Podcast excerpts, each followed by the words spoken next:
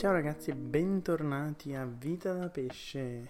Oggi siamo di nuovo qui per l'episodio, quello delle curiosità e in particolare in questo periodo mh, mm, in università, beh lo saprete se avete ascoltato un po' di episodi vecchi, sto studiando medicina, non in questo periodo, in questo periodo del mio corso di medicina sto studiando l'occhio. Non...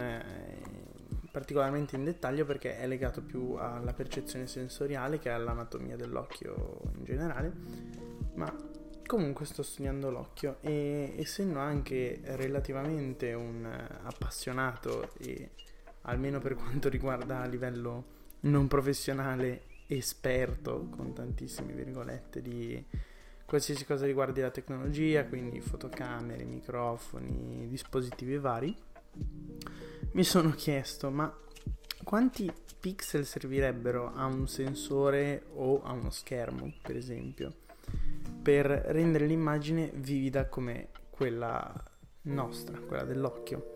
Perché se ci pensate, voi quando, quando vedete uno schermo, che sia del vostro telefono, che sia dell'iPad, che sia del computer, che sia di quello che volete, avvicinandovi a un certo punto riuscirete a notare i pixel. Ecco quanto deve essere bello, o meglio, quanti pixel deve avere uno schermo per permetterci di vedere come un occhio, quindi un'immagine fluida, un'immagine non eh, creata da mini quadrati, almeno all'apparenza, ma un'immagine dinamica.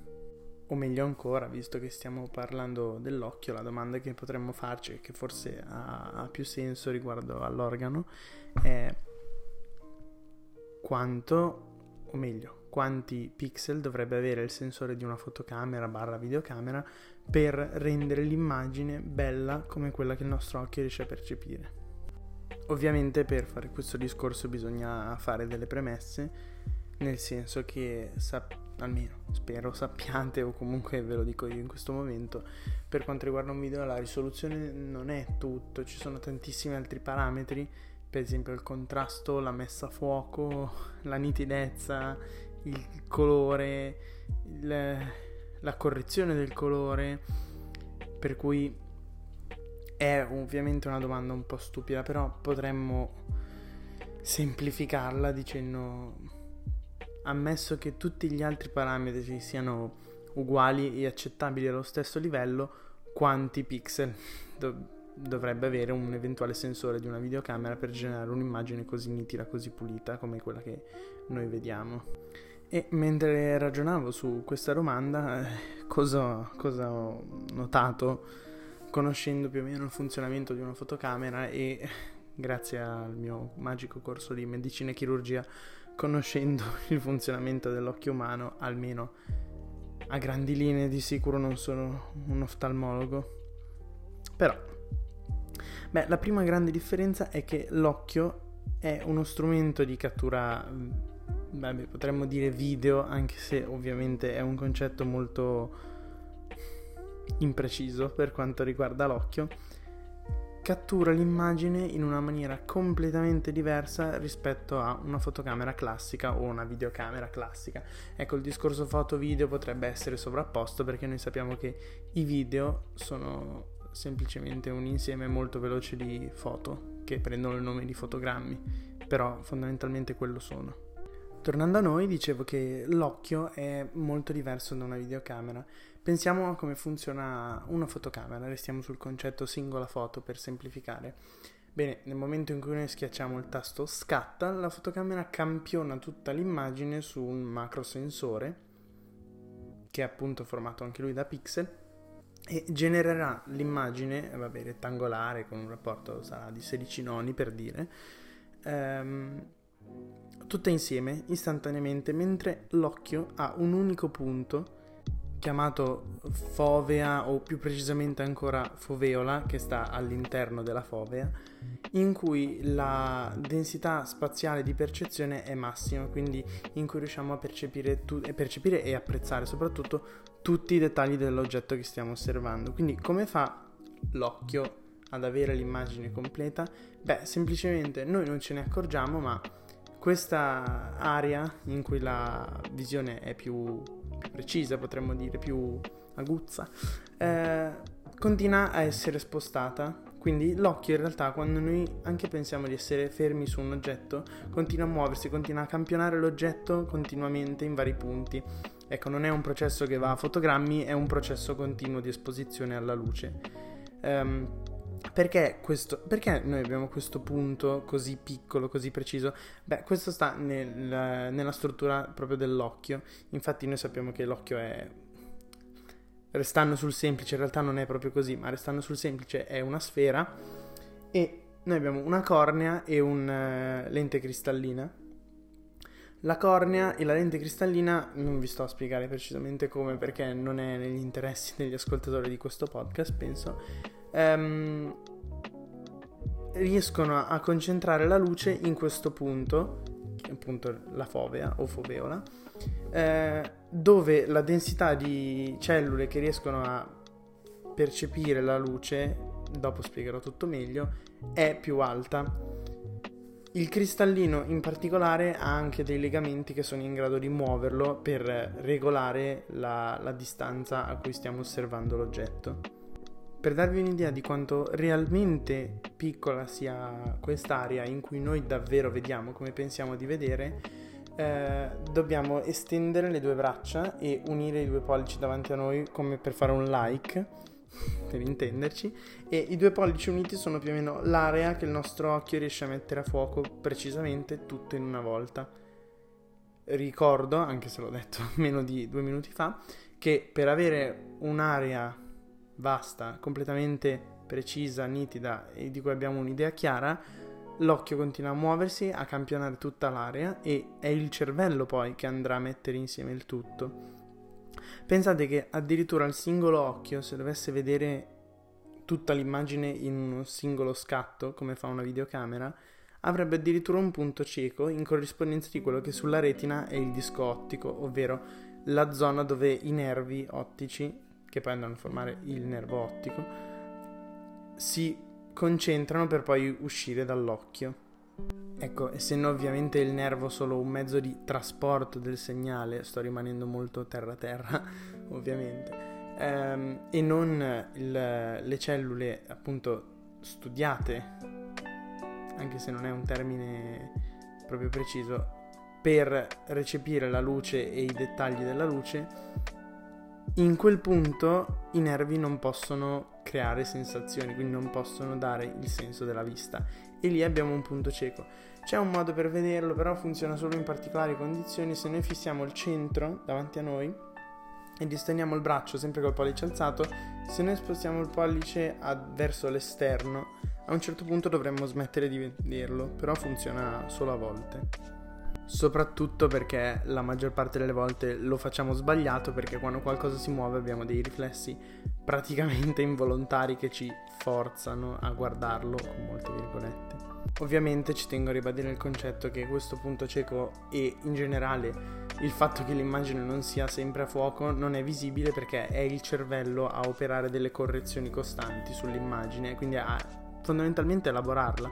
È come se noi non vedessimo come una fotocamera, ma vedessimo come una fotocamera più un computer, che in questo caso è il cervello, che sa già cosa fare, come unire l'immagine, come processarla per renderla fruibile a, a chi dovrà visionarla, che poi in questo caso siamo noi. Ecco, una volta che questo, questa differenza tra la fotocamera e il nostro occhio è stata spiegata, spero in modo chiaro, eh, si può procedere con il calcolo. Ora mi sono risparmiato la, la voglia di farlo perché non ne avevo e perché oggi è stata una giornata particolarmente pesante. Grazie a Dio ci sono delle persone particolarmente malate che hanno avuto voglia di farlo per me. Ora, mh, mm, ci sono due risultati ben diversi, uno è molto teoretico, l'altro è molto realistico. Perché? Perché quello teoretico considera come dovrebbe essere una videocamera per avere l'immagine completa del nostro campo visivo, quindi più o meno circa i 180 gradi, più o meno, completamente precisa, a fuoco, nitida, come l'occhio la riceve, però, ripeto, scannerizzandola in vari momenti, non contemporaneamente. Quindi una fotocamera che riesce a fare quello che fa l'occhio, ma in un singolo scatto. Bene, per darvi un'idea, se non mi sbaglio, la fotocamera dell'iPhone 13 base, quello nuovo, è di 12 megapixel, una delle due, ne ha due, quindi vabbè in totale 24 ma non vengono usate insieme. Pensate che questa videocamera teoretica, che è in grado di prendere tutto il nostro campo visivo con questa qualità, deve avere ben 576 megapixel. Quindi precisamente, neanche a farlo apposta, 48 volte più dell'iPhone 13 di adesso, base. Mentre, considerando il fatto che la nostra visione è concentrata in un punto molto piccolo, si può pensare a una fotocamera che come l'occhio prenda ogni singolo punto e li unisca nel tempo tempo, nel senso che i punti sono presi sì contemporaneamente nella stessa immagine, ma in sequenza, quindi non è uno scatto singolo. Bene, a questo punto sembrerà strano rispetto al risultato di prima, ma bastano solo 7 megapixel. Quindi poco più della metà di un iPhone. Però bisogna fare un'operazione di elaborazione video particolarmente complessa per raggiungere poi la precisione del nostro occhio. È anche opportuno ricordare e specificare che l'occhio ha anche l'iride, la parte colorata dell'occhio, che funziona, ovviamente sto rimanendo molto colloquiale, non me ne vogliate, ma è un podcast e non tutti sanno di cosa sto parlando. Funziona come una sorta di tenda, potremmo dire, tenda da sole, che può stringersi o allargarsi, ovviamente controllata da, da dei nervi specifici e da dei muscoli specifici, eh, stringersi o allargarsi per decidere quanta luce far passare all'interno dell'occhio. Per esempio, eh, quando noi siamo in una situazione di stress, il sistema simpatetico interviene e mm, in particolare eh, fa agire quei muscoli, ovvero i dilatatori dell'iride o della pupilla, che dir si voglia, che ingrandiscono la pupilla che altro non è che un, semplicemente un buco. Eh, la pupilla non è una membrana nera, è semplicemente un cerchio nell'iride vuoto in cui noi vediamo il nero perché all'interno c'è un tessuto pigmentato che assorbe tutta la luce, quindi non ne esce, per quello noi la vediamo nera. E mm, tornando al discorso principale, allargando la pupilla, più luce può entrare, più informazioni riescono a raggiungere la retina e in teoria meglio possiamo reagire a ciò che ci sta stressando in quel preciso momento. Quindi l'occhio è un sistema molto più complesso di una fotocamera. Sì, anche le fotocamere da solo la luminosità, ma non bene come un occhio e soprattutto non tengono conto dei parametri che ha l'immagine. Quindi se io vedo un predatore farò entrare più informazioni. Una fotocamera che stia facendo la foto a un leone o alla mia televisione non, non lo sa. Se però siete stati attenti all'inizio del podcast, io ho detto che noi abbiamo delle cellule specifiche per percepire la luce e poi di conseguenza vedere col mondo e interagire con esso. Beh, chiamando queste cellule biopixel, potremmo dire, adesso spiegherò in realtà qual è il loro vero nome, um, la, potremmo chiederci quanti biopixel ha il nostro occhio. Beh, bisogna precisare che abbiamo due tipi di biopixel, a cui adesso darò il nome finalmente, che sono i coni e i bastoncelli. In particolare i coni sono circa 6 milioni e sono quelle cellule legate alla precisione spaziale, quindi alla densità spaziale dell'immagine e ai colori mentre i bastoncelli sono legati più a quanta luce è presente nell'immagine e alla densità temporale. Adesso spiegherò bene cosa sono, ma la densità spaziale, quindi quella legata ai coni, è l'acuità visiva. Penso si chiami così in italiano, perché io studio in inglese, quindi però sono abbastanza sicuro sia giusto. Um, l'acuità visiva cos'è? È quello che ci permette, stando fermi su un'immagine, di distinguere i dettagli, quindi se io guardo tre bastoncini, per dire tre linee molto vicine, sarò in grado di riconoscere che sono tre righe e non una macchia nera. Questa è la densità spaziale e la regione più importante per questo è proprio la foveola di cui abbiamo parlato prima. I bastoncelli invece, vabbè, mi sembra che io non debba spiegare il concetto di colore per i coni e luce per i bastoncelli, è abbastanza intuitivo. I bastoncelli però hanno anche, come ho citato prima, la densità temporale.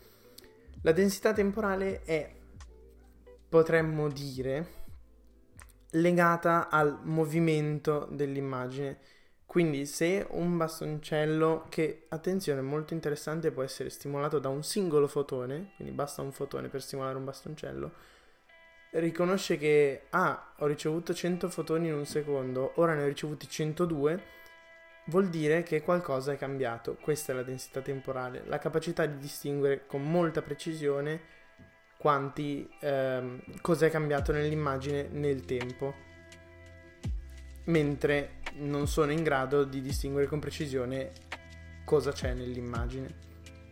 Comunque, volendo chiudere finalmente questa puntata, la risposta è che noi abbiamo 6 milioni di coni, soprattutto concentrati nella foveola, e 120 milioni di bastoncelli che sono più nella zona periferale della retina. Spero che questo mini pippone di medicina non vi sia dispiaciuto così tanto. È un argomento che a me piace molto. Mm, e vi ringrazio per la visione. È, è sempre bello vedere qualche ascolto in più. Anche se è uno solo. Vuol dire che lo sto facendo per qualcuno. Vi auguro una buona serata.